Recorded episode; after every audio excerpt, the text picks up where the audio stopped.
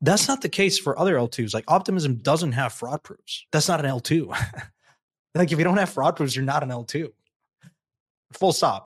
All right. Before we jump in, we have a quick deal on DAS tickets. It is Black Friday, aka BlackRock Friday. We are running a promo 200 pounds off of a four pack of tickets. Today, the price is about 1,800 pounds. Final price after this discount, BlackRock Empire is the code. BlackRock Empire gets you 200 pounds off, which is 1,600 pounds. Also, if you book your ticket using BlackRock Empire, you get a free Blockworks t shirt. That's right, a free Blockworks t shirt for the first 24 people who use the promo code. So get it fast, BlackRock Friday. You can go to Blockworks' site, blockworks.com forward slash DAS. Let's get into the show. This episode is brought to you by the Chronicle Protocol, a cost efficient, transparent, and decentralized Oracle. Chronicle has developed a next generation Oracle primitive called Scribe, which reduces Oracle gas fees on L1s and L2s by over 60%. You'll hear more about Chronicle later in the show. This episode is brought to you by NorthStake, the secure and compliant staking platform for institutional investors. NorthStake's ETH staking service lets institutions earn staking rewards while maintaining maximum flexibility on all of their capital. You can learn more about NorthStake's institutional staking services by clicking the link in the show notes or that QR code that is on your screen right now if you're on YouTube. Now, let's get into the show. Are you your parents now? Am I, am I uh, no, I'm at my in-laws today. Ah. There's, a, there's, a, chance they can hear us recording, so we will uh, say only Fantastic. Obviously, they know you're in crypto, right? It's not gonna be a weird Thanksgiving where like people. I was like, here. I spent COVID here, which was uh, I will tell you, COVID 2020 for Blockworks were uh, some dark days. Our revenue fell. We're an events business, right? So our revenue fell 80 percent. Yeah. Literally Uh-huh. overnight when the New York shut down conferences, or, and then the world shut down, and they saw they saw all that go down. So yeah, they've uh, they know they know I'm in They crypto. know. Very good. It's, Yeah. it's good to know that at least. There's no Yeah. surprises. You seem like you're in a good mood. I mean, like, who? What's what's not the like? I mean, it would be disingenuous for me to say that, like, you know, bull markets are always way more fun. I don't understand these people that say, like, we well, let's go back to a bear market. I'm like, no, No, you clearly don't understand how bear markets feel, and they make you question your existence. And you know, it's uh, it's good. You know, there's some really positive developments that we're going to talk about here beyond price. You know, the the Binance action, um, some developments with Coinbase, um, some new project launching. You know, again, you know, we we've been doing this consistently every week, uh, at least once a week, and you know, it's always a bit more fun when you know you're not questioning the. everything is better when number go up. So Absolutely, Here, here's what I Don't want to talk about. The two big things are Blast and Binance. Uh, Blast is the L2 that Pac-Man, the founder of Blur, launched, um, and that I, I'm not even really sure if it's a spin out or a separate company, but we can talk about that separate company. separate company. Uh, and then Binance, um, you know, b- one of the biggest actually news announcement I would say of the year in crypto. Mhm. It doesn't feel like maybe that big of a deal because I think a lot of people who are native to like crypto native kind of saw this coming potentially um, or knew something was happening here over the last couple of months, but nonetheless, still huge news for the industry. Um, it has a lot of second order implications. So Binance and Bullish or Binance and uh, Blast are the two big things. There's some other stuff like Kraken, SEC sued Kraken again. Uh, Pyth launched their token. I think Pyth um, is a really interesting project. Uh, we're actually going to have the founder of Pyth on the show. Uh, Mhm. CoinDesk got acquired, so that was also uh, an interesting thing. But I think those three things pale in comparison to both Binance and Blast. So you want to start with Binance? Uh, sure, yeah, take it Let's away. start- yeah, let's start there. So, um, so this week, uh, Binance agreed. Uh, two big things with Binance. One is that uh, Binance agreed to uh, plead guilty in a criminal charge related to knowingly violating the Bank Secrecy Act. Uh, they're paying more than 4.3 billion dollars as part of the settlement agreement. This is the largest uh, penalty in U.S. Treasury history. Uh, if you break that down, I tried to find like how that 4.3 billion dollars breaks down. The only thing I could find was 3.4 billion of it is a civil monetary uh, penalty to FinCEN, which is the Financial Crimes uh, Bureau within the Treasury. Uh, and that agreement comes with a five year monitorship, which I think actually is important. Uh, five year monitorship and various agreements to kind of like bone up their compliance and ensure that the company completely exits the US. the reason I say that part's important is I think what that five year monitoring means is that they actually are going to get for five years like logs to everything that Binance does and all that kind of stuff. Which uh, that's I do wonder if this will have some second order implications for companies who have done business with Binance in the past. Mm-hmm. Uh, and then the other part of the fine is they're paying us nine hundred and sixty eight million dollar fine to OFAC the Office of Foreign Assets mm-hmm. Control. Mm-hmm. So that's the one big bucket is this $4.3 uh, billion dollar fine. It entails no involvement in Binance operations for this is for CZ. CZ needs to step down. He has already.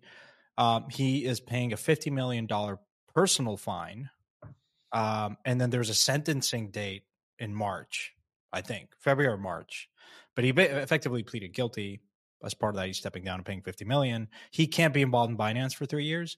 The question now remains: is he going to serve some like jail time or is it going to be like arthur right where it's just like like house arrest for like 18 months or so right.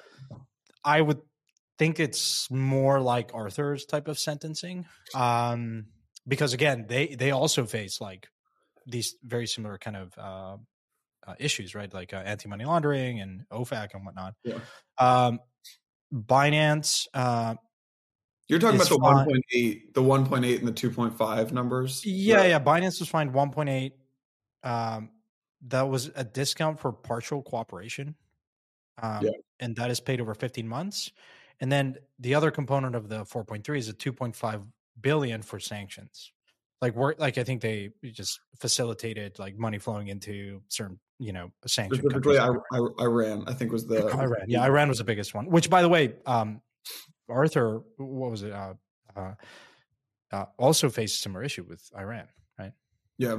So I think there's a couple of angles that are interesting here. So 4.3 billion um, that they that they owe. That's a that's the biggest penalty in U.S. Treasury history. CZ steps down. Um, and then also CZ got hit with $50 million in personal fines credited to the CFTC. A couple mm-hmm. interesting maybe ways that we could go with this, which is one, um, conversation about the markets. Is this good or bad for crypto? Um, so that's maybe where we could start. Other things are just like second order implications. Uh, mm-hmm. Also, what like maybe what this does for Coinbase and other exchanges. Um, yeah, but uh, yeah. maybe we can start with the markets. Like, what do you think when you saw this happen? Um, what do you think in terms of like bullish, bearish, neutral was kind of priced in? Like, how do you think about this in relationship to uh, kind of this cycle that's kicking off? And is this good or bad for for the industry? My first reaction was Im- immensely bullish like you just climb a huge wall of worry. Like there were people that were speculating Binance. Like it was just unclear, right? Um, the impact that it would have. I mean, Binance is the most important company in crypto. It has been like it served a huge impact for retail adoption, for projects listing, like the liquidity. Like it, it was just. They started. Remember the, the market? They, I mean, the 20, the fall 2019 market, which was a bull there was that mini bull market inside the bear. That was a bull market specifically uh, on the back of the Binance IEO program. IEO, yeah, they literally yeah, had the ability to to move a whole market there. Yeah, like I went to the Binance conference, one of their first in Singapore, met CZ. He was super approachable. Like this was pre IEO. My big thesis then was like longing exchange coins was a great bet in, in a market that is volatile but choppy because exchanges profit in that type of environment. Um, but anyways, the news I think is immensely positive for a couple of reasons. Of course, there's this wall of worry that we constantly have in crypto, and now there's a lot of clarity. Uh, 4.3 billion is not, um, you know, it, it is a large sum of money. I think it's the seventh largest fine ever paid to the U.S. government. I think it's the largest to the DOJ, I believe. So, that like in context, like there's like the other people like in this category in this league table uh, are like Citigroup and HSBC, like the major banks, effectively. And then there's Binance as number seven, which is super impressive. Like this, I mean, there's speculation of how profitable Binance has been, but like in the order of like hundreds of billions or so, like like a hundred billion or so. and so, anyways, there was a couple of immediately the market reacted negatively. Now today, 24 hours later, the market is actually, uh, you know, in the green and pumping pretty hard. Um, there was some outflow of, Binance. I think it was like one north of a billion of outflows, 1.4 billion as a, as you know, a couple hours into the announcement. You know, naturally, some people were worried or whatnot. Um, and so I think it's it's very positive. uh, for the space. That it also is positive because immediately after, like there was a Brian Armstrong went on uh, Bloomberg and also had a good tweet of like, "Hey, we've cert- like like we've we've taken the long road approach here. Like it was been very difficult at times because we were in the U.S. We tried like we've complied. We haven't taken the you know fast route like as the DOJ kind of press release um, said. You know we haven't gone through this approach of you know move fast like ask for forgiveness instead of permission, which was the kind of the Binance approach as they yeah. framed it. And Coinbase was like, we've always asked for permission first. And um, you know, full disclosure, I'm very long coin Coinbase um, stock. Did, did, you buy more Coinbase after after you saw what happened to Binance? Yeah, yesterday and today. Um, I've just been very uh, like I woke up today to an to an announcement of Coinbase that they were launching loans for institutional clients, and I tweeted about it today. I just think that Coinbase sees this incredible opportunity to be really the dominant player um, not just in the US, but like in crypto, full stop, and take a lot of the market share from fallen angels, you know, from, you know, Genesis no, no longer around. So now they've stepped in, and I think they're going to fill that gap of like facilitating a lot of loans and market making. Um, along with Galaxy, but I think Coinbase in particular is. is well, yeah, they're launching international perps too. They, they um, launch international perps, so that was a big revenue driver for for Coinbase and uh, sorry for Binance, for Binance and other exchanges. Yeah. They've um, expanded internationally. You know, they've gone to, they've been very vocal in their presence in the UK and other jurisdictions, uh, and they've gotten licenses to, op, you know, serve these jurisdictions um, more easily. They've also obviously launched their L2, which is kind of the curated experience for users, 100 million plus, to enter into Web3. And I think if they're ever going to do that, they're probably going to enter it through Coinbase.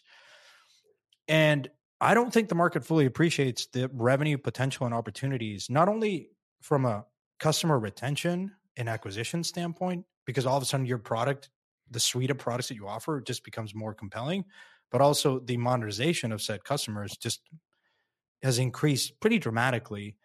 And I think the market is very critical of the stock and continues to be critical in the sense of, hey, spreads are going down, right? Revenue fees are going down. Obviously, in a bear market, trading volume goes down, but also the percentage fee that Binance, that Coinbase has taken historically has been pretty fat, pretty high, and that over time goes down, right, with through competition. No different than like the stock brokerage uh, firms went through this kind of transition too. You know, you remember when like Robinhood and Wealthfront launched, they were saying like zero commission trades. Everyone freaked out because like, oh my god, you know, the Schwabs of the world are going to go out of business. They didn't. They just found other ways to monetize. Um, and I think that's a similar transition the market is just going to wake up to um, in Coinbase's incredible revenue generation, and not to mention USDC. For the first time ever, they broke down the profitability of you know how much they're making actually on you know right. a lot of a lot of customers hold the stablecoin called USDC. They're buying treasuries. They're earning some net interest um, on that, which they're sharing some to customers, but they're taking some as well. And so that I all that combined is just um anyways my thesis for coin i mean none of this is financial yeah yeah all right so, so, so takeaway number one like uh, by the way i agree with you uh long long coinbase um that's takeaway number one takeaway number and by the way coinbase i was looking at the revenue numbers 2018 520 million 2019 roughly the same i think it was like 480 2020 1.1 billion past a billion in revenue for the first time fast forward two years 2022 three billion in revenue. This year, it's expected they'll do around the same, probably a little less than three billion. I think it's a coiled spring, but we'll see. I don't want to just come on here and pump Coinbase. So that's the first thing. Take takeaway is good for Coinbase. Second takeaway I would have is when you talk to people about the last remaining buckets of FUD in the industry, it was Binance and Tether. Those were the two things, and yeah. uh, I think it's like you've basically heard this for you've been in crypto for a while, a little longer than I have. Like you've heard this story before, which is crypto can't survive without insert thing, right? Whether it's Mount Gox or BitMEX or FTX or Binance. And uh, I think Matt Hougan said it well. He's like, what people miss is that crypto is incredibly anti-fragile, right? And it's much bigger than any one trading venue. So mm-hmm. um, I'm looking at the numbers here. Uh, Binance has is has roughly 60% of the total liquidity in crypto and I don't know. I, I, just I, I think it's crypto is much more anti-fragile than anyone yeah. realizes. I mean, look, so, to be fair, Binance will continue to operate. Yeah, I saw people um, making comparisons to FTX, by the way, and I think it's just good to. These are two completely different situations here. Um, I mean, one of them didn't misappropriate customer funds.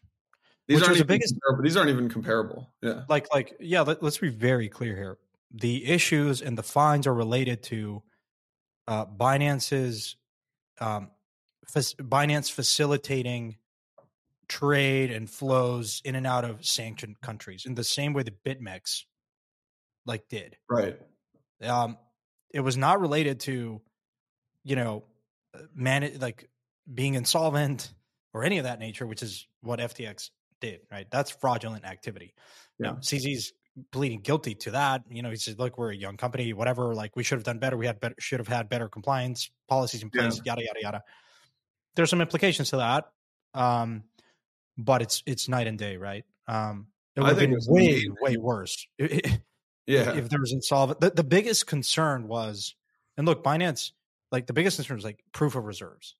Uh, like it was two things. It was it was that that was the the absolute worst was proof of reserves. The second worst was a full Binance shutdown. There was basically yeah, four things that I think people were considering: slap on the risk, uh, on the wrist, kind of like this like neutral thing where nothing really happens, a Binance shutdown, and then lack of proof of reserves, like an FTX situation. And this basically just, uh, I think the the last one would have been catastrophic to crypto. The full Binance shutdown probably would have been market nukes by like 40, 50% this kind of like limbo phase would have been I don't know, just kind of like where we're at right now. And what we just got was I think it was uh, Jonah from Cumberland or ex Cumberland said he's like, look, this is a slap on the wrist. Slap on the wrist is a is a buy everything type of moment. Mm-hmm. Um, so people outside the industry, I think we're. I got a, a, a email from my uncle saying, "See, this guy's going to jail. What's probably horrible for crypto." Um, and I think that's kind of the take from outsiders that crypt, this is another FTX moment, yeah, yeah. another criminal running a big thing. And to people inside of the industry, uh, it's it's very exciting. It's a big de-risking moment, I think. And for context, Binance has been producing proof of reserves for quite a while now. You know, of course, they during like I think it was the proof of reserves of Binance went live in November of 2022 people took object in the way they were managing that and whatnot, but they were producing proof of reserves for a while now. And that's not the case for what well, certainly wasn't the case for FTX. Um, and so, you know, there have been limitations. They've been improving the proof of reserves, the way they reported that. You know, in February 2023, for context, they did a major upgrade. They the the developers implemented zk-SNARK protocols um, on top of the core Merkle tree. Look, I don't want to get into all the mechanics, but it's like an audit, right? There are a lot of components to a proof of res- like yeah, the wallet control. You can see the wallets control about sixty five billion dollars worth of funds. I think this is a non a non conversation. Even I don't, I don't even yeah. Don't like there, in the and the issue was, of course, during these moments of like walls of worry, not just in crypto, panic, as Howard Marks likes to say, pendulums like swing to extremes, whereas the yeah. the actual reality of things they're never that extreme uh, of course, there's like fat tail events that can be catastrophic and destabilizing, like a global financial crisis or whatever, where where the wisdom of the crowd like just gets it wrong, uh, like a hurricane, something like that. But for the most part, like I think the market went from total euphoria to total skepticism, and everything is FTX. And a lot of people, atoms of the world, just went on this ramp, like just went on this like they were traumatized by FTX because they were super bullish FTX and they were like caught up like oh shit you know like maybe I should have like been a little bit more cautious. And then everything looks like FTX and that's like we should just kind of be more yeah. calm and objective. Yeah. Um and was it priced in? I no. There was there's always in crypto some like crippling fear, right? Because you, you, mm. trauma is real for crypto OGs or anyone that's been here for a while. Like it's it's very hard to work through trauma and like move past it. It will be very paralyzing. Yeah. You know, there are so many things that are overlooked in bear markets as they are in bull markets because of these traumatic moments. You're just like you're in fear or you're operating from a place of you of course don't want to make the same mistakes but I think that could be a bit paralyzing. Um, Yeah. Now, that's a topic for a totally separate podcast, which sort of dovetails into what we were talking about in the prior episode of like how we position our portfolio, how you think about narratives that are being overlooked. I think there's so many of them. We're going to have Robbie from Immutable to talk about gaming, which I've talked about extensively here. But stuff like that, you know, you had play to earn, people, you know, Axie and so many other projects went through that kind of hype cycle. They're now despair, and people are totally discrediting gaming. It's like it's not going to work, guys. I'm like, okay, is it really not going to work? Like, so, anyways, that that's just a market in in total trauma mode, and it has been for quite some months. And so this this news announcement, I think, is really impactful to kind of move past that trauma, and more importantly, one of the things that Brian said in the in his interview, in, uh, I think it was on Bloomberg, he said it, it now places a lot of emphasis on rulemaking. You know, let's actually have clarity. And I think there's been Yeah. a lot of progress during the past year and a half or so.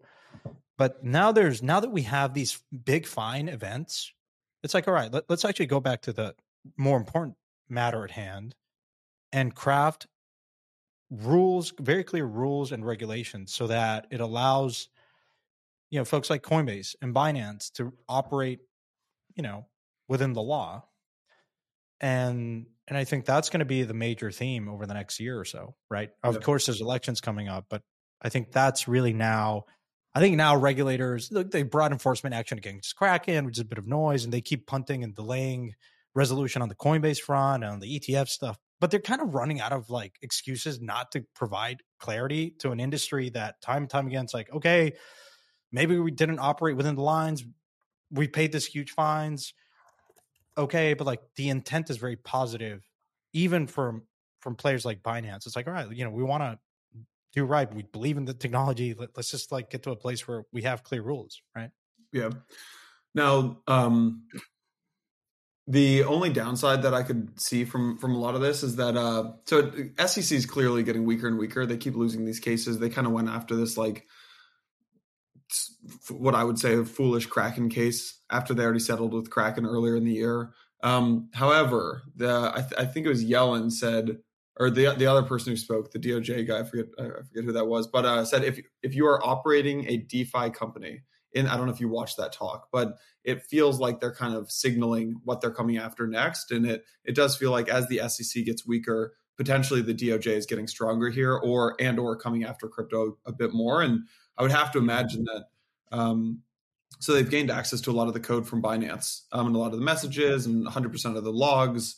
Uh, the only explanation for for for that, and if you what you said in the very beginning of the show, which is he complied, so the dollar value was dollar amount was lower. CZ negotiated this treaty. I would say it's probably pretty likely the DOJ. This is the first of a couple of DOJ things that they start bringing Yeah. on to companies, and that's probably the downside of this. Yeah, like any sort of type of bad actors that have sent funds to Binance or whatever, and maybe that allows intelligence units to, you know, or, or like DOJ to to work on probably enforcement actions or cases they they have open, but they haven't really gotten full resolution. But now that you know a lot of flow has gone through Binance, and so mm, now it's you know folks like even like Zach, right? He flags, hey, like these addresses, people buy these addresses and KYC addresses, and then you know sometimes you know I, I think that now that they have this data historically, I think it may be easier for them to to build the cases, uh, which I think is a good thing. Like you know, if you've been doing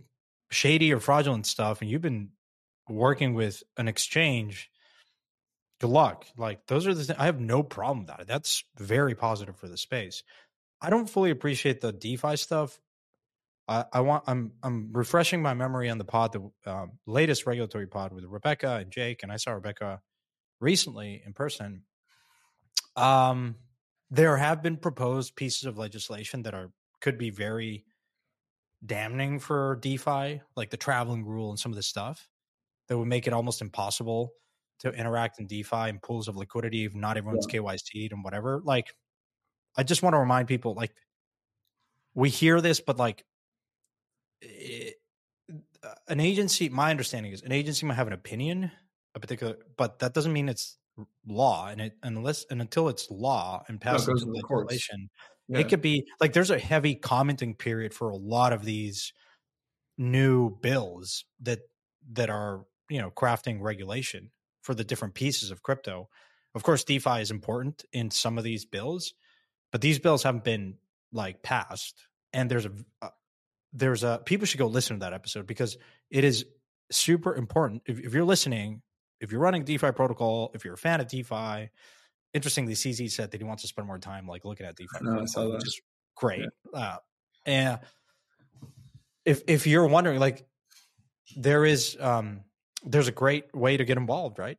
And comment on these bills because they're not perfect by any stretch of the imagination. Like they they miss the mark on so many things, like the stablecoin bill and and some of these other bills. So yeah, like time and time again, they bring DeFi into the limelight of like, hey, you know, especially like the CFTC or the SEC, right? Because you know it's uh they're yeah. treading on like closer to the regular. There's clear regulations for like financial firms, right? But the biggest thing, like for instance, when FTX went down, everyone was like, you know, this is why we we need to shut down DeFi. I'm like, well, no, like I think they peeled it back in a bit and the rhetoric was peeled back as well in the sense that like DeFi is not FTX. In fact, if FTX were operating as a true DeFi protocol, it would never happen. You know, Aave hasn't been insolvent. Like there's, you know, insurance funds that may be impacted if there's bad debt, but it's all on chain. It's all transparent. So, anyways, uh, a, a long ramble, but uh, I'm not surprised that they make those comments. Um, you know, we have to also appreciate it's an people we're, we're going into an election year and during election years politicians always want to, you know, they're looking out for themselves, right? And they want to make headlines and crypto is a great opportunity and has been for people to make headlines. Yep. That doesn't mean it's the law. That doesn't mean it's the interpretation of the court. And it doesn't mean it's the sentiment of the overall government. So I'm, I'm just going to say that because it's important, right? When we hear these headlines, like the New York Times of the world is always going to report and always take the most negative spin as they have been doing on things. That's what my uncle said. Uncle said, I read the New York Times thing. Oh, yeah, yeah. Criminals going to jail. Uh, and by the way, what is a crypto exchange? So yeah. It, meanwhile, they're taking the the softest stance on the whole Israel Gaza situation. No, yeah, no, no, that's not like report with the true veracity. You know, there, right? It's just a bunch of idiots. Um, speaking of, uh, I don't. I was going to try to use a bunch of idiots and pivot into blast.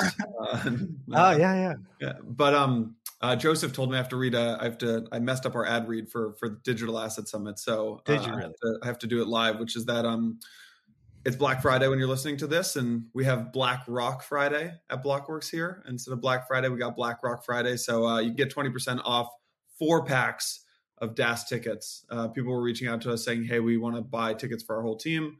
Uh, so we launched these things called four packs, and if you go, I think the code is BlackRock Empire on the DAS page. So if you enter BlackRock Empire, you will get twenty percent off. Is that because BlackRock is sponsoring it, or we got an announcement coming soon? You'll see. Uh, I mean, I guess it's related to BlackRock. Great. I played the fifth on that one. I just I just read what Joseph tells me to read, man. I don't I don't. Joseph's our producer. He's a great guy. He's a Thank great guy. For everything yeah. that you do. Um, right, yeah. Well, L- London, uh, it's gonna be great. Yeah, right. I'm planning it on is. being there. It is. It's gonna be great. Um, let's talk about Blast.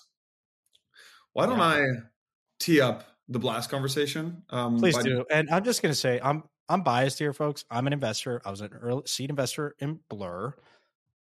I also invested in Blast. So everything I mean, that I say here has Blast website, and your face is on the homepage. So. is it? so well, I can tell this. I can tell the story how this came together, and um, and I, we're gonna have uh, Pac Man. We had him very early on was building Blur. We're gonna have him on again. Um, he is catching up on sleep, but he's he'll come on soon. Yeah, great. Um, all right, why don't I why don't I tee up this conversation from from an outsider's point of view and just what I saw on Twitter and stuff like that, and then and then I'd love to hear the backstory of this. So Blast is an L two created by uh, Blur and by Pac-Man, who who's also the founder of Blur. If you guys remember, Blur was a NFT marketplace that um, challenged some of the ideas of what it looks like to trade NFTs, took on OpenSea, gained a lot of volume and market share relative to OpenSea uh, maybe a year ago, a little more than a year ago. So Pacman said, I came out with this tweet the other day, said, look, um, I can just read it directly. It says, uh, basically, Blur wanted to build on L2. There wasn't a good L2 that they could find that had some of the things that they wanted. Specifically, that thing was native yield on on the chain. So he said, look, if if it doesn't exist, I can go build it. So the basic premise behind Blast is that they're offering native yield on assets like ETH and stablecoins.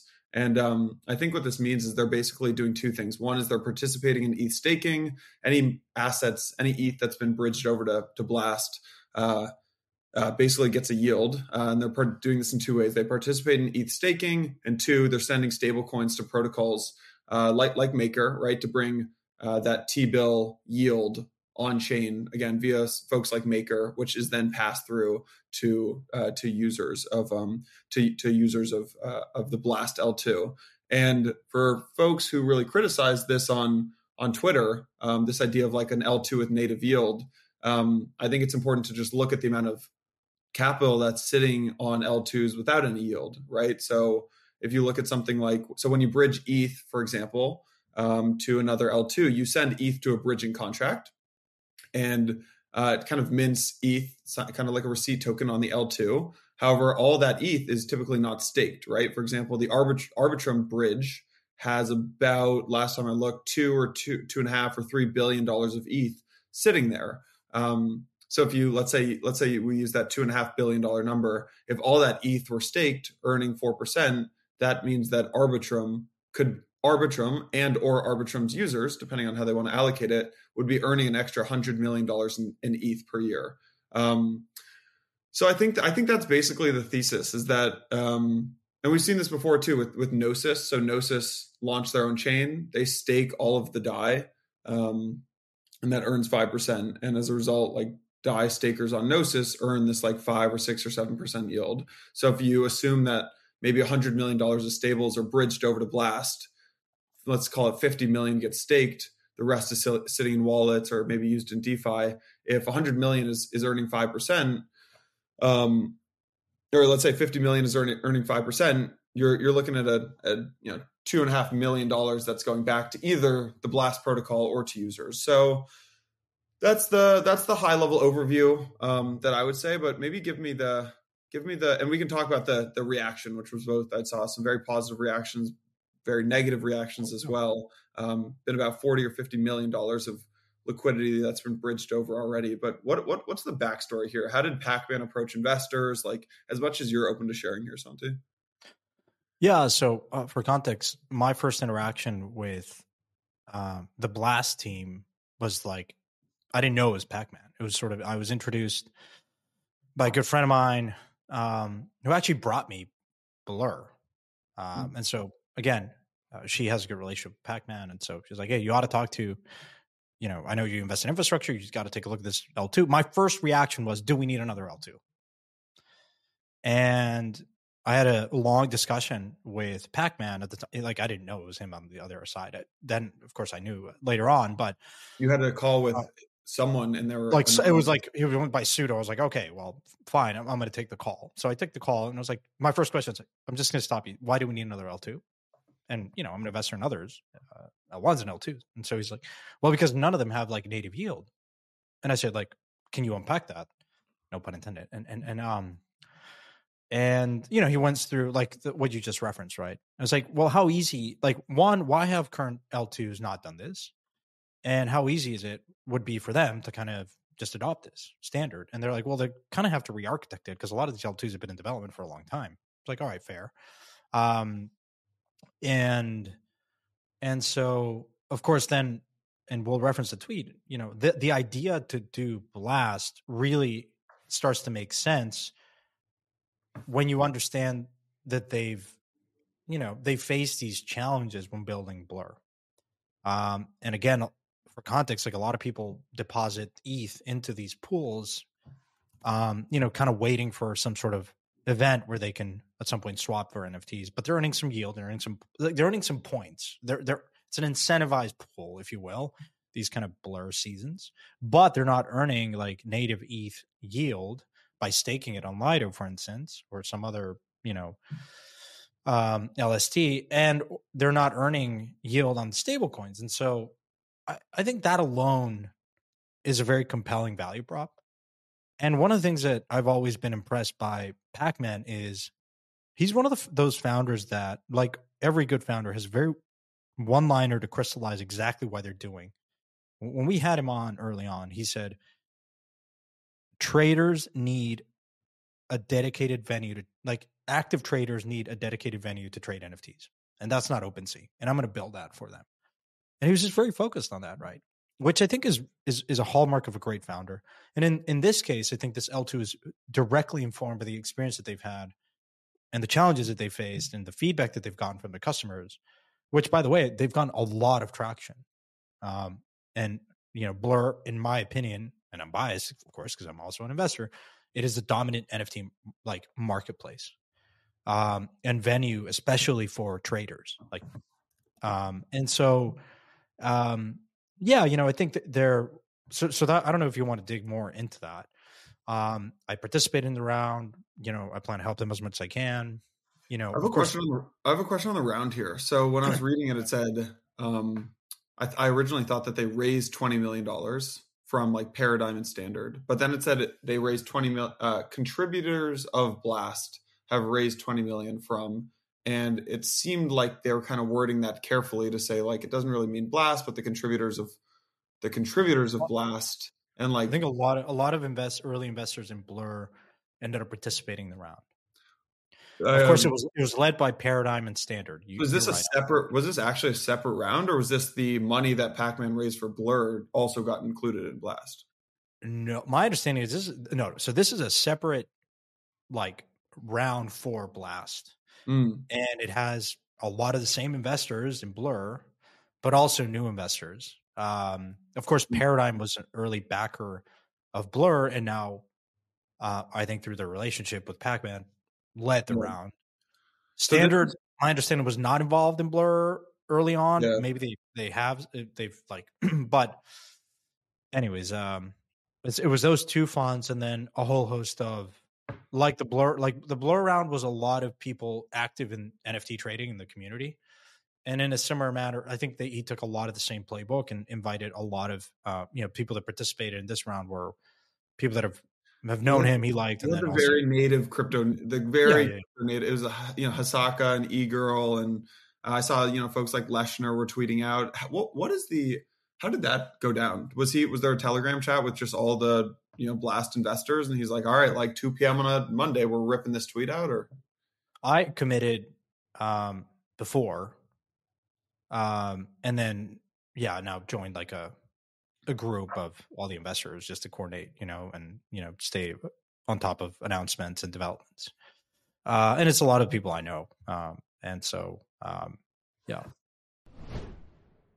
All right, everyone. So we talk a lot about the institutions coming into crypto on Empire. Santi and I are both headed out to London March 18th to 20th for Blockworks' eighth ever digital asset summit, DAS. This is an institutional buttoned up conference that we've hosted since 2019. I like to joke that it is probably the last remaining kind of suit and tie event in crypto. People are still wearing suit and tie. It's pretty funny, but you'll actually hear from a lot of the largest institutions in the world coming from Standard Charter, FIS, JP Morgan, framework folks coming out, Wintermute, Van Eck, Goldman Sachs. There are a couple big themes of this conference. One, Bitcoin Catalyst, the halving and the spot ETF. Two, a view from the buy side. Three, RWA's tokenization and stablecoins. Four, global regulatory frameworks, five, institutional infrastructure, including banking and payments, and six, the macro case for crypto. If you have anything to do with the institutional side of crypto, you have to be there. Santi and I got your back. We hooked you up with a 20% off code.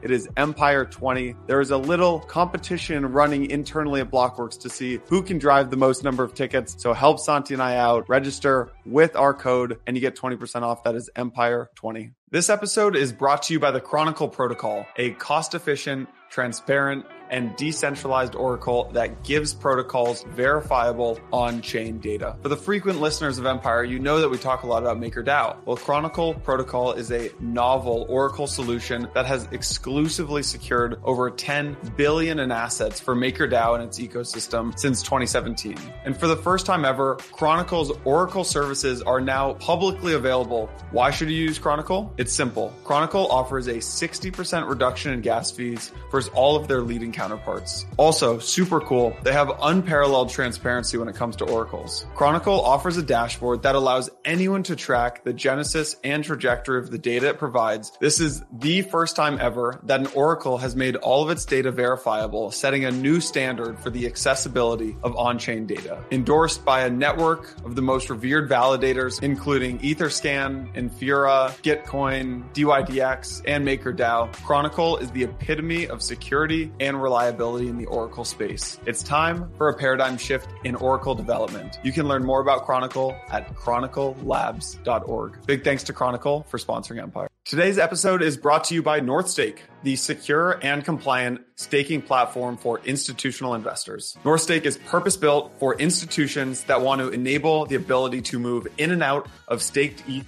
seamlessly while controlling all aspects of their fund management. Northstake's tokenized ETH staking service offers institutions easy, low risk crypto yield opportunities. Complies with both AML and MiCA regulations, making it possible for institutions to tap into Ethereum's growth and earn staking rewards even through these pretty turbulent regulatory times in crypto. If you are an institutional investor seeking compliant crypto exposure and yield, Northstake streamlines that all for you. To get started, head over to northstake.dk forward slash tokenized hyphen e hyphen staking. I know you're probably not going to go to that long URL, so just click the link in the description of the episode. That'll take you right to Northstake site. Or if you're on YouTube, scan the QR code on your screen right now. Now, let's get back to the episode. All right. Can I run some of the pushback by you and you yeah, tell me? All right. Like so it wasn't a perfect launch, I'll, you know, and we can dissect that as much as. Well, want, I would actually argue it was a phenomenal launch. Um, well, not perfect, I said. Yeah. Nothing really is ever, but I, for all there, there's some reasons why it went very well, and there's some things that I think could have been improved. There were there was a messaging problem. I think I'm just going to read one of this one of these users' tweets. They're very clearly aware of that, i.e., compare how they talked about ETH. ETH itself is natively rebasing versus stables. USDB Blast auto rebasing stablecoin on their website. From the website, users transact in ETH. DApps are built around ETH. Blast was designed from the ground up so that ETH itself is natively rebasing on the L2. This is simply false. It is not ETH itself. It is something similar to stETH.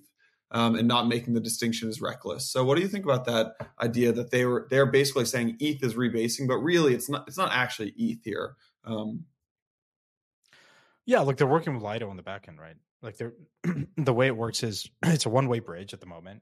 You deposit some ETH into the contract, and I think they very clearly said you're not going to have this ETH available until we launch, uh, like in February.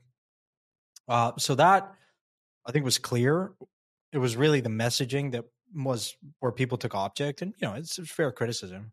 The risk, um, the risk free messaging, or what, yeah, what it was of... really that. It, it was really that that I think, you know, I just don't think you should ever use that word in crypto. The word like, risk free rate, yeah, yeah. Like, just, uh, I mean, I will like, say it was good to see like people calling out I, that was one of the things that hopefully one of the learnings as, as an industry of calling out what people perceive to be bad actors.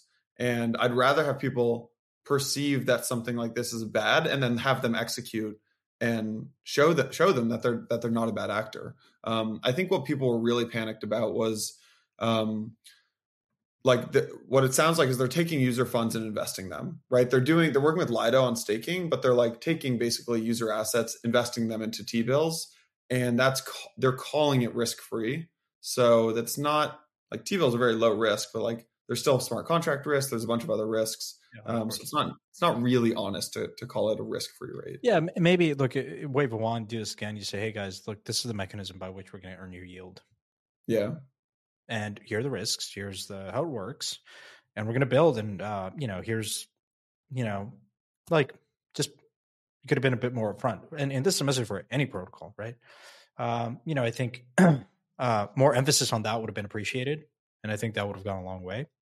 So, you know, I think that the team realizes that. And, and you know, yeah. one of the things that, like with Blur, you know, you never get these things 100% right. But, uh, you know, I, I would have emphasized that a bit more versus like how the mechanism for earning points works, which look at things important, like incentivizing people to, to do that and whatnot. Um, people are very quick to um, call it like a Ponzi pyramid scheme. I'm like, look, there's a difference between a pon like a Ponzi like there's a difference between a pyramid scheme and a multi and multi-level marketing and this goes back to a fight uh, that has happened not only in crypto but like you know herbalife as an example like Ackman and Icahn enter the chat yeah. and the difference and i don't think so, so you know what the difference between um, mlm multi-level marketing and a pyramid scheme is I, I actually I have a lot of experience with this. Yes, I do. I remember watching the. Why so? Story for another day, my friend. Story for another day. but oh, there's no, actually I'm gonna, I'm gonna I'm gonna bookmark. There's that. actually a technical definition of it, um, which is. is. that yeah, a cert a, for a pyramid scheme to be for something like Herbalife and Amway to be legal, a certain number of investors or a certain number of people actually have to be using the product.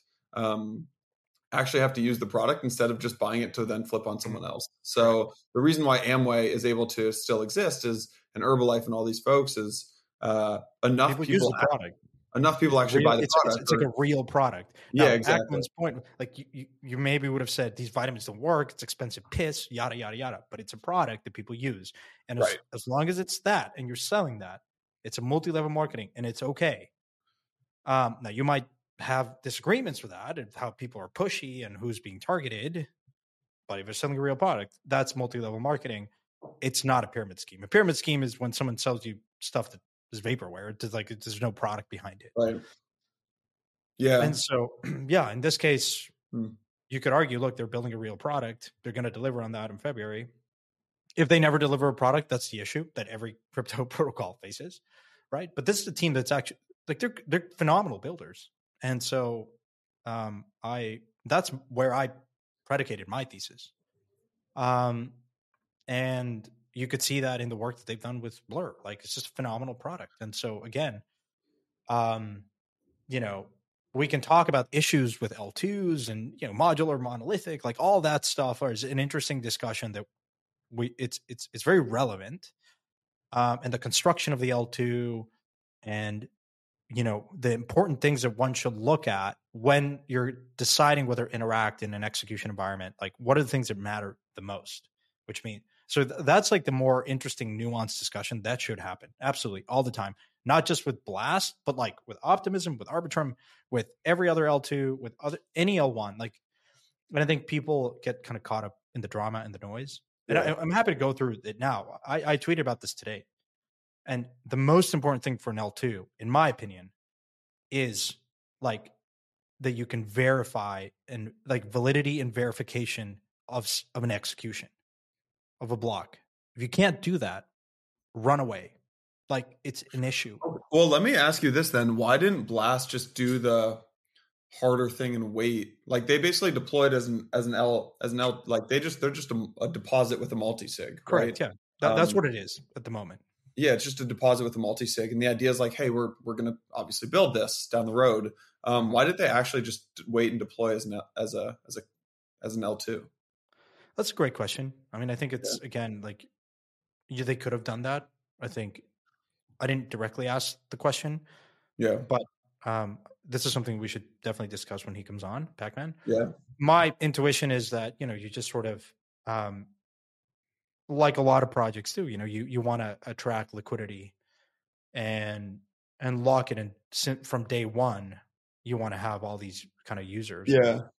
Um, because that's really the the most important thing. Like a lot of, if you look at other launches across ecosystems, like there's this idea of an incentivized test net and get all these builders. You know, it, from a BD perspective, let me ask you a question. If mm-hmm. you're because now Blast has over 100 million in TVL deposits that are there. So if you're working a BD Blast and you go to teams and you say, "Hey guys, we're building this L2 we're the team from Blur. We have a lot of experience. Trust us. We're going to build it. Do you want to deploy on us? They're like, you know what? Call me when you actually launch and you have a test net. Because we have the ability to do other stuff right now. You can go on some of the other L2s. But now the discussion is much more it's, it's different when you say, "Hey guys, we have all this interest and it's there and people are taking this and willing to lock up their capital because they're excited about who's behind it and who's building it. Do you want to come and build in tandem with how we like build this L2? And I think that's really the more important thing is, you know, the worst thing is having a product that, you know, from day one, like you bootstrap these networks, you want to have supply and demand, right? And a lot of that hinges on having stuff to do on the L2. Yeah. Like the, some of the more successful launches, like Arbitrum did it exceptionally well, where they just really did a great test Mm. net where they had a lot of developers open, like op- any developer could come and build. Um, and I think now that that's a you know Blast is in an interesting situation where I think their ability. The bottom line is I think the the ability for them to attract builders, which is fundamental for this to be competitive and you know actually Yeah. be very differentiated um, is the reason why I think they launched it in this manner, where they opened a gate to have open interest and signal their intent to kind of interact in this L2. And look, uh, you know, we talk about like you can stake ETH, you can stake uh, stables, but also you can lock your blur um, as well. And so season two of Blur just ended, and a lot of people got the airdrop you know, price action today, the- know, Blur is up like over 40%. And I think a lot of the, there's a lot of interest in, in people that, you know, are very active in Blur to now participate in the L2. And look, of course it's incentivized. Like, you know, like that's like the nature of crypto. You incentivize test nets and you have incentivized, you know, air, and you have airdrops like, you know, so anyone that's kind of critical of that, like, okay, well, you know, we are in a, space of incentives and you have to incentivize people to come over. You know and, and i don't see a problem with that. I think this is a very creative way of doing it. Um you know the narrative was not perfect for sure. The language was not perfect for sure. Um and that's i think something that could definitely be improved Yeah. like it's not risk you're- free I know you're really close with that. them. Yeah, I know you're really close with the Arbitrum guys and like Steven and stuff. It's it's uh Yeah, and Steven came out with great tweets. I mean, and did. again, time and time again, he's been saying, guys, like there are issues. his point is you have to be very honest and have Yeah. a very open conversation about what is an L2 and what is actually secured by Ethereum. And Like- I think like- um We, So- we've look. I, I've had private discussions with Steven, and he's now he's more open about it. But for a long time, he was like, imagine the frustration of a team that's been building since you know quietly since the early days of Ethereum from you know in, in Princeton, and no one kind of really knew Arbitrum. When I led the round, uh, when I was a ParaFi and then private, like as personally invested, it was not very well known. It was like, why have you guys taken all these years to build this L2? Like this was like 2015, Right. 2016. And the reality is it's like incredibly difficult to get it all right. Like to build fraud proofs like and and okay, there are people take issues like, oh, you know, your sequencer is not decentralized. Yeah, but you're an L2. Like you don't need a decentralized sequencer to have uh, like decentralizing the sequencer is something that people like look at and say, "Oh, there's just one entity running the sequencing," but that doesn't compromise. Like th- that has issues with censorship of transactions. But if you have fraud proofs, you can very clearly contest that and Yeah. go back to the L1 and settle that. Right now, that's not the case for other L2s. Like Optimism doesn't have fraud proofs. That's incredibly diff. Like that. That is that's not an L2. like if you don't have fraud proofs, you're not an L2. Full stop. Like, eh, eh, and I don't know how else to say it. like, but then why but then why like why is it okay to for like why why support Blast but not support Optimism? well, because they're going to build it. Yeah. Like I- this is something that I will push all day long. If I don't see fraud proofs in L2, I just can't rally behind it. Now they're in development, right? Um, I had other kind of concerns around um, uh, Blast, like how scalable is this earning yield? What are the dependencies when you're earning yield? And there are some, right? You have to, and but maybe long term this is really good because if you just have maybe that this allows for other, you know, um, validators or, or like LSCs to gain more traction. If you Yeah. incentivize right? And and and pull away from a lot of the dominance of Lido. And maybe this attracts other, you know, real world asset protocols to gain much more like Ondo and some of these others that yeah, are yeah. So that I think is positive. Of course, the the strategy has some capacity constraints of earning yield or like maybe the, there's a degradation in yield because yeah. again a lot of a lot of mm. this capital that is in L2 is just not earning any yield and has this constant trade off. Now you theoretically remove that trade off, you allow native yield in L2. Of course, has an implication on the amount of ETH that is staked and where it's staked and where it's earning yield. And I think that's positive, uh, but it also impacts you know the aggregate yield of the network right? Because if more eth is being staked well then by default the staking yield goes down right?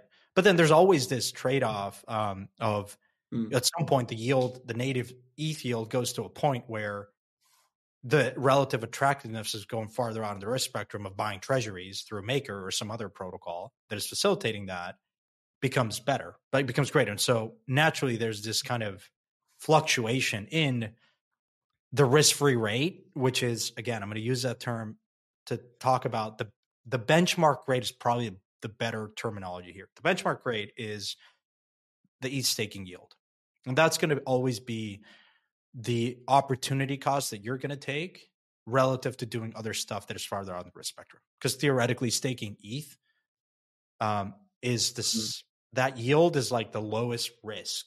So let me, let me tell you why. Let me just tell you why this scares me, Santi, a little bit. Just I know I'm just to play devil's advocate yeah. here.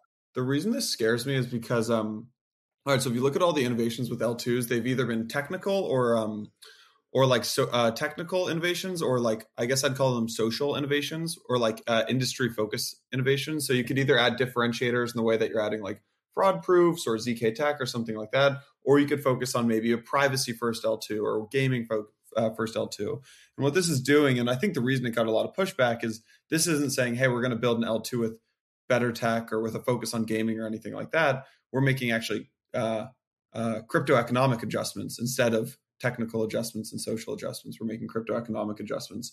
And I actually think Pacman's one of the best founders in all of crypto. And I think he'll do, I think Blast specifically, like Blast itself, probably will be one of the most, uh, I think, probably talked about L2s in 2024. However, what this does, and I think the like, I think what this does is it forces all the other L2s to start making crypto economic tweaks and adjustments. And what that reminds me of is what ended up blowing up the 2021 cycle, which was you had like really legitimate lenders. Like take BlockFi. BlockFi was a really mm-hmm. legitimate company, but they started, they had to compete with someone like Celsius and Celsius was not legitimate. And so uh, they like Celsius started having these like essentially what we now know of uh, were, were fake yields. They were artificially inflated yields. So you had like 9% yield on Celsius. And then if you're BlockFi, you're a venture back company, you need to get more users.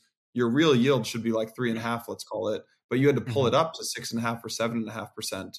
And that ended up blowing up an yeah. entire. to, to be fair, that that um, risk seeking behavior was, I think, the issue was in this connectivity between TradFi applications and DeFi and the carry trade that a lot of people depositing institutions were doing. They were promising a particular yield to their customers, the BlockFi, Voyager, um, Gemini, Earn, um, and who else? Like you name it. But let's just stop there. Sure. And the issue was that they didn't know their counterparty well enough. They didn't do enough risk uh, and due diligence, risk assessment and due diligence to understand where that yield was coming from. And as I will always say, and I think I coined this phrase, was if you don't understand where the yield's coming from, you are the yield. And I think they didn't properly understand where the yield was coming from. And they're earning their, their, their to your point, they did get caught up in this competitiveness. And I want to, you know, they're always looking at, oh, if Voyager is offering 4% on ETH, I need to offer 4.1. And then, you know, at some point that that music stops because there's right. so much. But capacity. this is going to happen in L2s. Like L2s, well, L2 competition was not that intense a year ago. Now it's super. Look, it's, it's like but it's a different. I, I agree. It's different type of. I think the the nuance here is like you understand where the yield's coming from in this case. Like it's all on chain.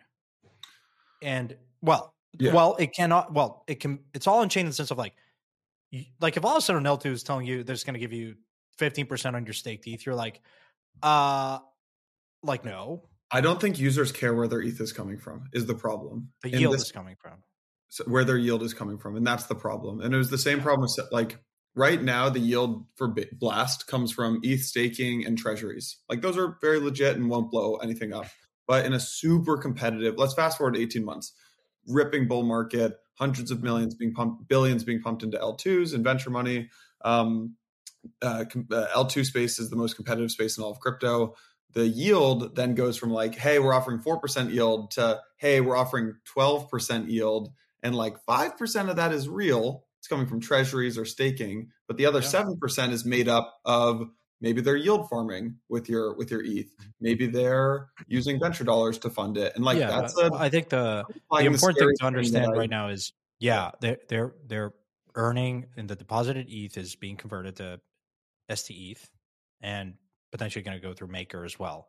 Yeah. So yeah, you're absolutely right. You you have to. I'm talking about like no, what no. I'm scared of for the other L2s. But, but it, it, will. It's going to be an issue for Blast, and will be yeah. for any like even Maker. Right? You have to understand where that yield comes from. And as a rule of thumb, if all of a sudden you're being promised a yield that is material from a- anything else you're doing, like if you're staking your ETH and Lido is giving you four percent, and someone comes in and gives you eight, well, you you need to pause there and like understand like what's the spread and where it's where it's coming from.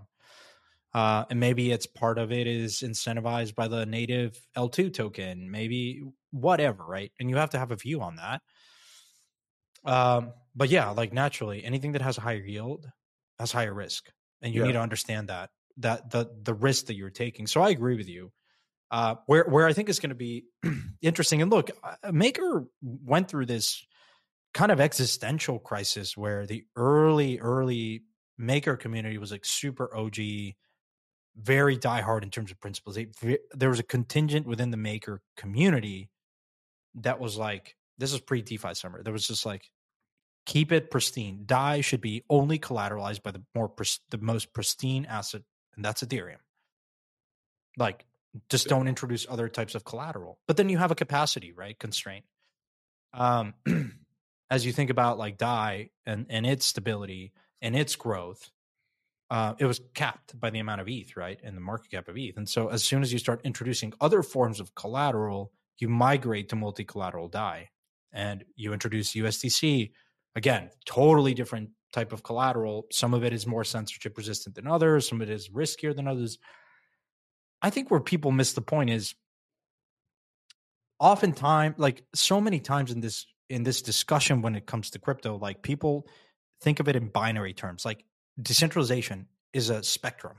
Um, censorship and lack thereof, is it's a spectrum. Like, and I think people we need to think more like that to really understand the relative riskiness. Obviously, the absolute risk, but also the relative risk, uh, and the rationale for introducing.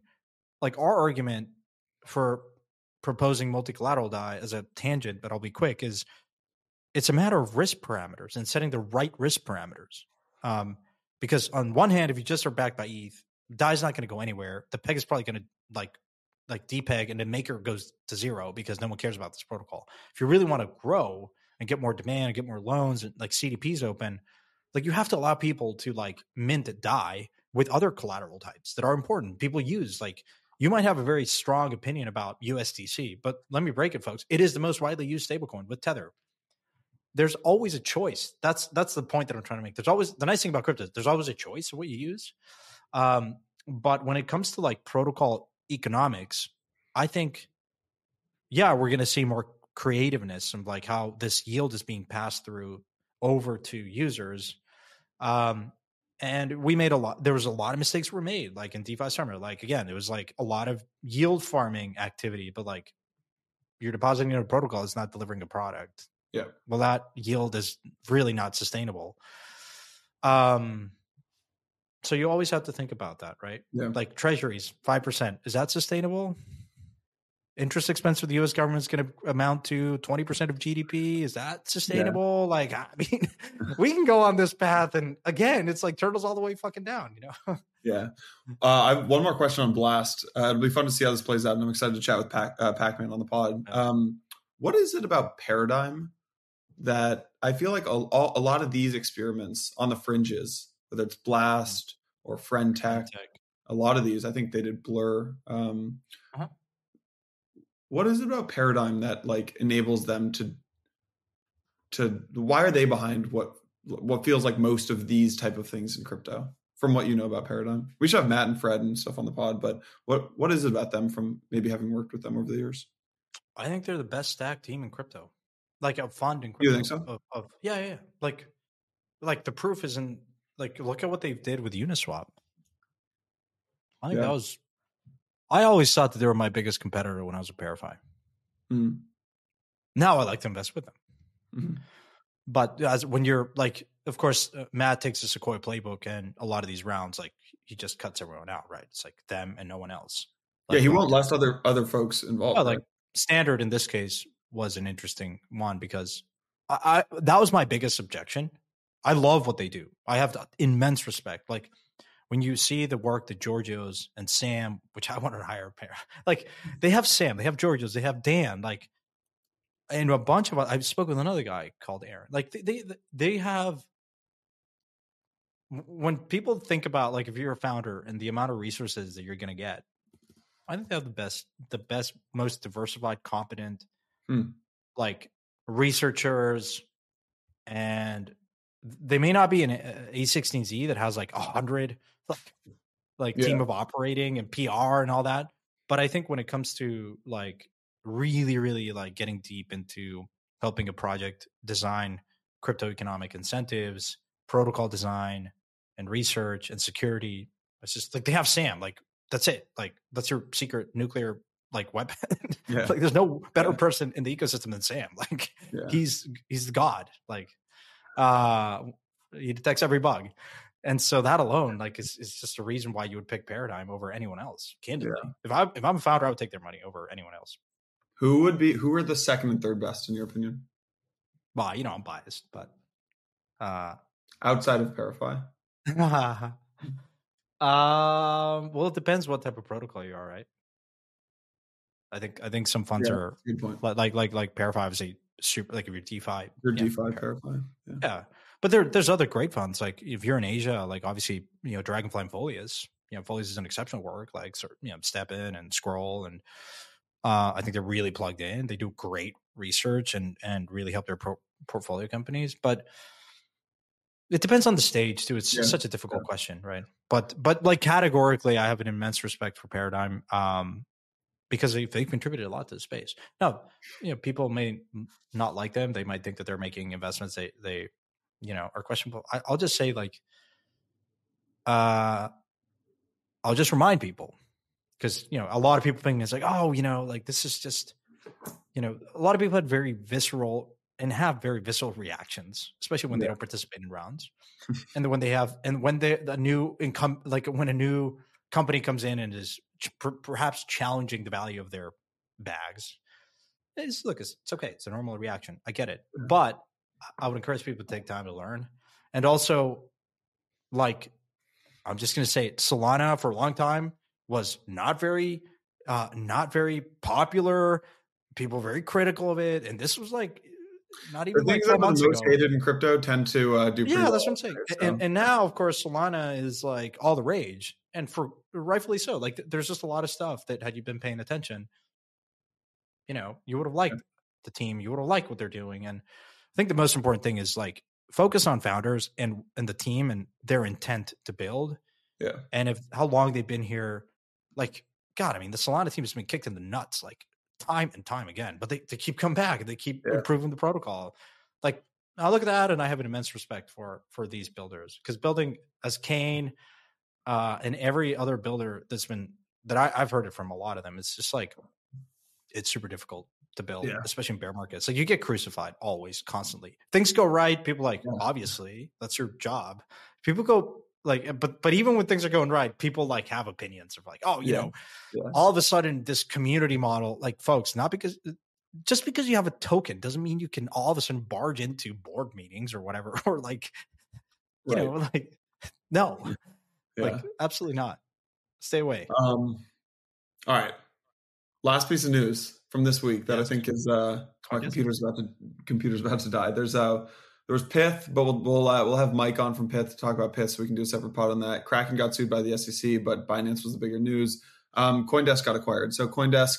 Um, and I actually just lo- I'm so biased about this that I'd love to hear your take on if I'm overreacting or not. But the reason so I, I posted this Twitter thread about it. Uh, let me let me give the story. So basically, um, uh, when uh, when DCG had problems with their balance sheet because of Genesis, Barry put a couple of uh, uh, DCG owned companies on on the market, and one of them was was CoinDesk, and uh, they ended up so they in July they had an acquis- uh, had an acquisition or a deal with this guy Matt Roszak to buy the company for 125 million.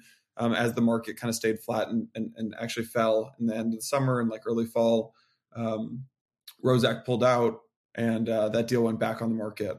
And this company, Bullish, um, ended up just buying them. Uh, got announced this week on Monday that that this company, Bullish, is buying CoinDesk. And I posted this Twitter thread, which was kind of not classy, I would say, but I just wanted to to kind of call out my my thoughts on it. So I think it's pretty can, bad. you, can you show it now how different yeah, I'll, I'll, I'll just read it. I'll say here's I'll just reread it. I said the CoinDesk bullish acquisition is bad for the industry. Uh, for first off, Bullish is owned by Block One. So for those who don't remember, Block One created the EOS blockchain. It was supposed to be a faster Ethereum, right? It was part of that original group of ETH competitors who raised during the ICO era. And in May, I'm sure you remember this, Santi. Uh, in May 2018, EOS raised four billion dollars in the largest ICO ever. And they're now the largest one of the largest uh, bitcoin holders by the way. They took that 4 billion they let it ride in bitcoin. They're now one of the largest bitcoin holders in the world. They own more than microstrategy um, and in july what? A lot more yeah. Yeah they own more more bitcoin than microstrategy um, and in july 2021 so they've been launching new companies. They, they bought a domain name for $30 million actually from microstrategy and from Saylor called voice.com put 150 million bucks into that company killed it a year later uh, july 2021 uh, Block One launched a new crypto exchange called Bullish with 10 billion in funding. That is billion with a B. What Yeah.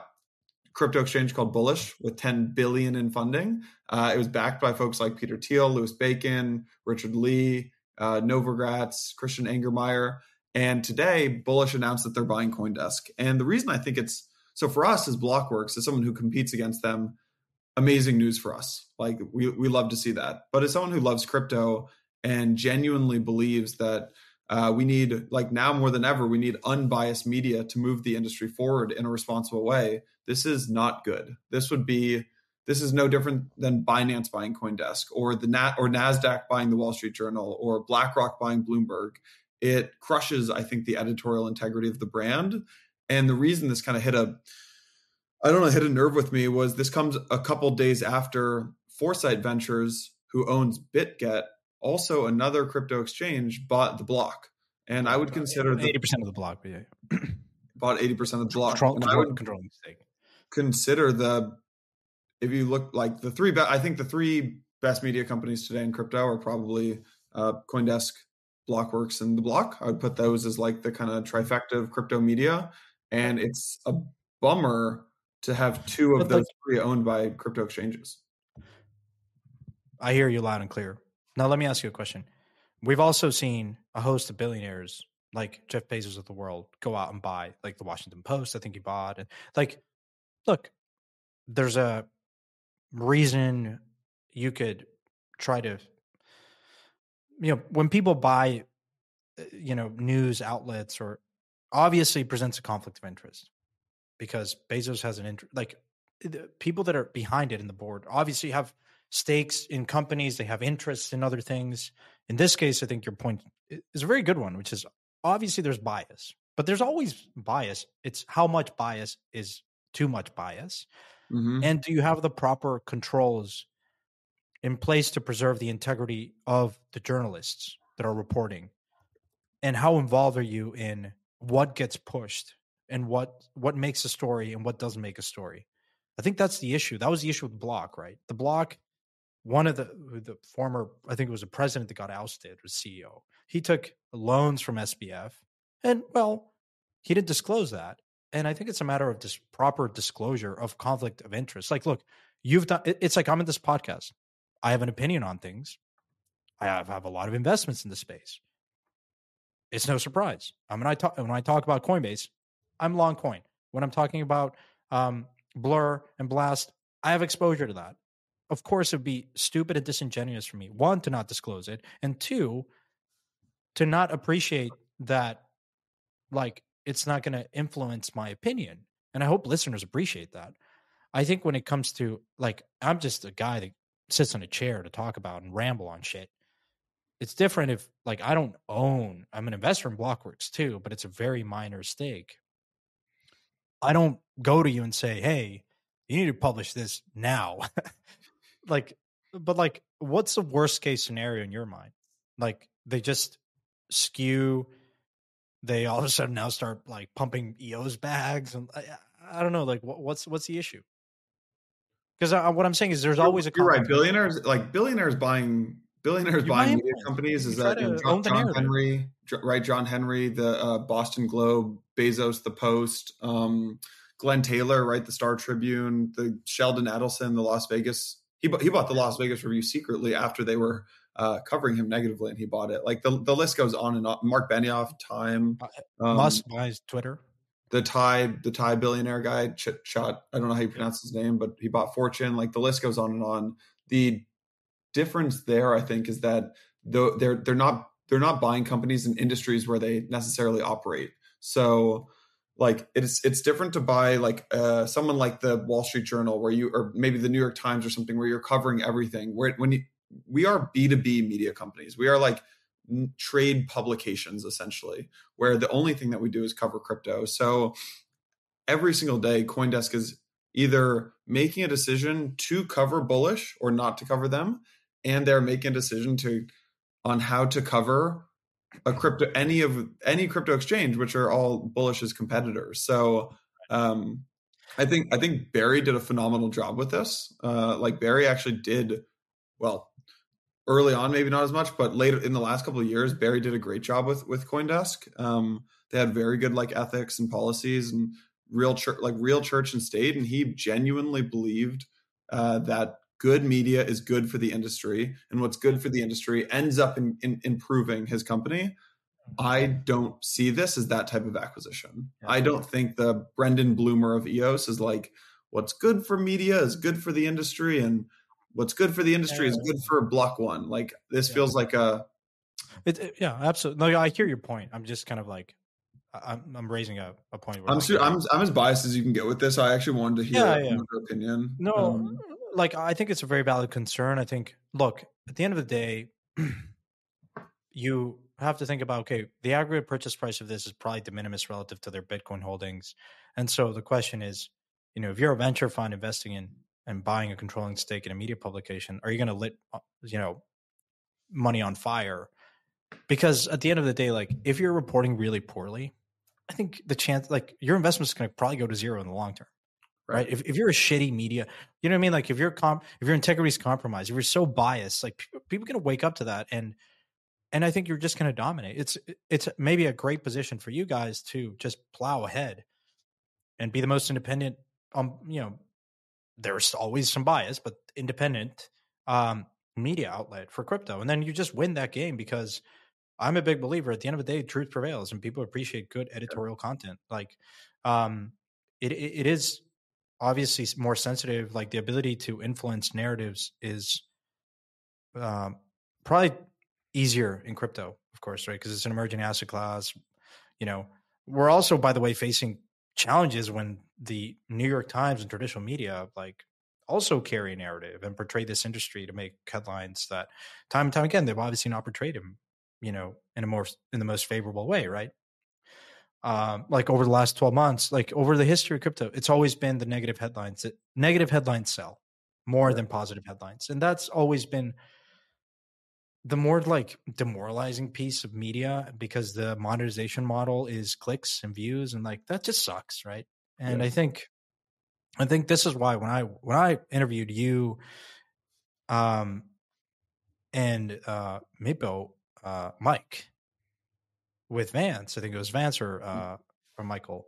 It was really this opportunity I think that you guys have to embed a lot of like a different monetization model where you don't have to you rely on clicks and sensationalism to make a living like and to make it a profitable enterprise i think you can eh, really yeah. embed nfts you can have greater ownership you can like there's just a lot of things that with micropayments i think you can roll out more interesting creative subscription models. I, I don't know right? But yeah yeah.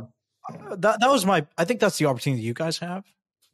And if all of these new if if the block and coindesk are going to fade into irrelevance because they don't have proper independence as you say between the board and the owners and the journalists that's going to show up and they're going to go yeah. to zero because over time these things take care of themselves you don't have to do anything like if they're so willing to become a very biased media outlet. Well, guess what? I'm not going to read it, and then over time, people are not going to read it, right? So they're just their their market share and their mind share in the space goes to zero. I think the real problem is the New York Times of the world. That I think is a bigger problem, mm. um, especially at a time where you're going to have an ETF approval. You know, Bl- Bloomberg has a segment every day, an hour segment of Bloomberg Crypto that may or may not continue to exist. But that's just been incredible to see, right? I mean, what I'm trying to say is there's growing interest for people to learn about this space. It's the only reason why I show up and sit on this chair because I was just frustrated with yeah people of the pomps of the world. It's just like, God damn it, if that's your first interaction in this space, like no wonder we haven't gotten mainstream adoption. I don't care how good the product is. If people come in here and the first thing that you see are pop-up ads and buy this like token, like no, like no, let's let's approach this from first principles and have an honest discussion and a balanced one. Like we tend to overpromise. Like guys, like tone it down a bit. Like this tech is really good. Uh, like we're here, our bags are packed, our net worth is tied to. That's a that's like we're putting ourselves in line, but that doesn't give you. Like I think it's not a good strategy to go out and say and sell and pump your bags. Like no, like let's yeah let's be objective and police ourselves. And look, I think this is again just to tie it out. When I see the Coinbase team and their discussion and the way that like Brian goes on TV, like uh, th- that's I think that's a good. Like if I were to pick a marketing person for our industry, like it's not Saylor. it's probably someone like Brian. He's not perfect, but you know, yeah. gets us closer to someone that just like. So, anyways, I think it's encouraging for you guys. It's motivating for me because, yeah, like the challenge is, I think everyone here, if you have an audience, no matter how big, I think you have a responsibility to stay balanced and vigilant, um, and push like as pristine of education as you can. Raise awareness. I mean, yeah, everyone has a bias. I have a bias, of course, on my portfolio, of course. Yeah, it's impossible to eliminate. Like this, it's just who we are. It's just by nature of being an investor. But you know, yeah. Good pod, man. My uh, my computer's on two percent, so I'm. Uh, Is it all right? Well, that does that mean that you're going to shut down for the rest of Thanksgiving? anyway, super thank. if you celebrate Thanksgiving, I think it's the best holiday. It's my favorite holiday. I'll be celebrating. I sure as know uh, Yano and our producer uh, is also going to do it. So, anyways, for everyone that's been listening, thank you uh, for listening. It's very encouraging when we uh, hear the good and the bad, what people like and don't like. So, really, thank you, uh, everyone. It's uh, one of the more fun things that I do. Likewise. on a weekly basis. Enjoy Thanksgiving, folks. See you next week. All righty. Hey everyone, thank you so much for watching today's episode. Really hope you enjoyed it. We wanted to take a second to just remind you about our upcoming Digital Asset Summit in London, March 18th to 20th. Santi and I got your back. Seats are limited, and we hooked you up with a 20% off discount code. It is Empire20. If you heard it earlier in the podcast, there's a little competition running at Blockworks to see who can drive the most number of tickets. So when you register for the Digital Asset Summit, make sure you use our code Empire20. See you in London.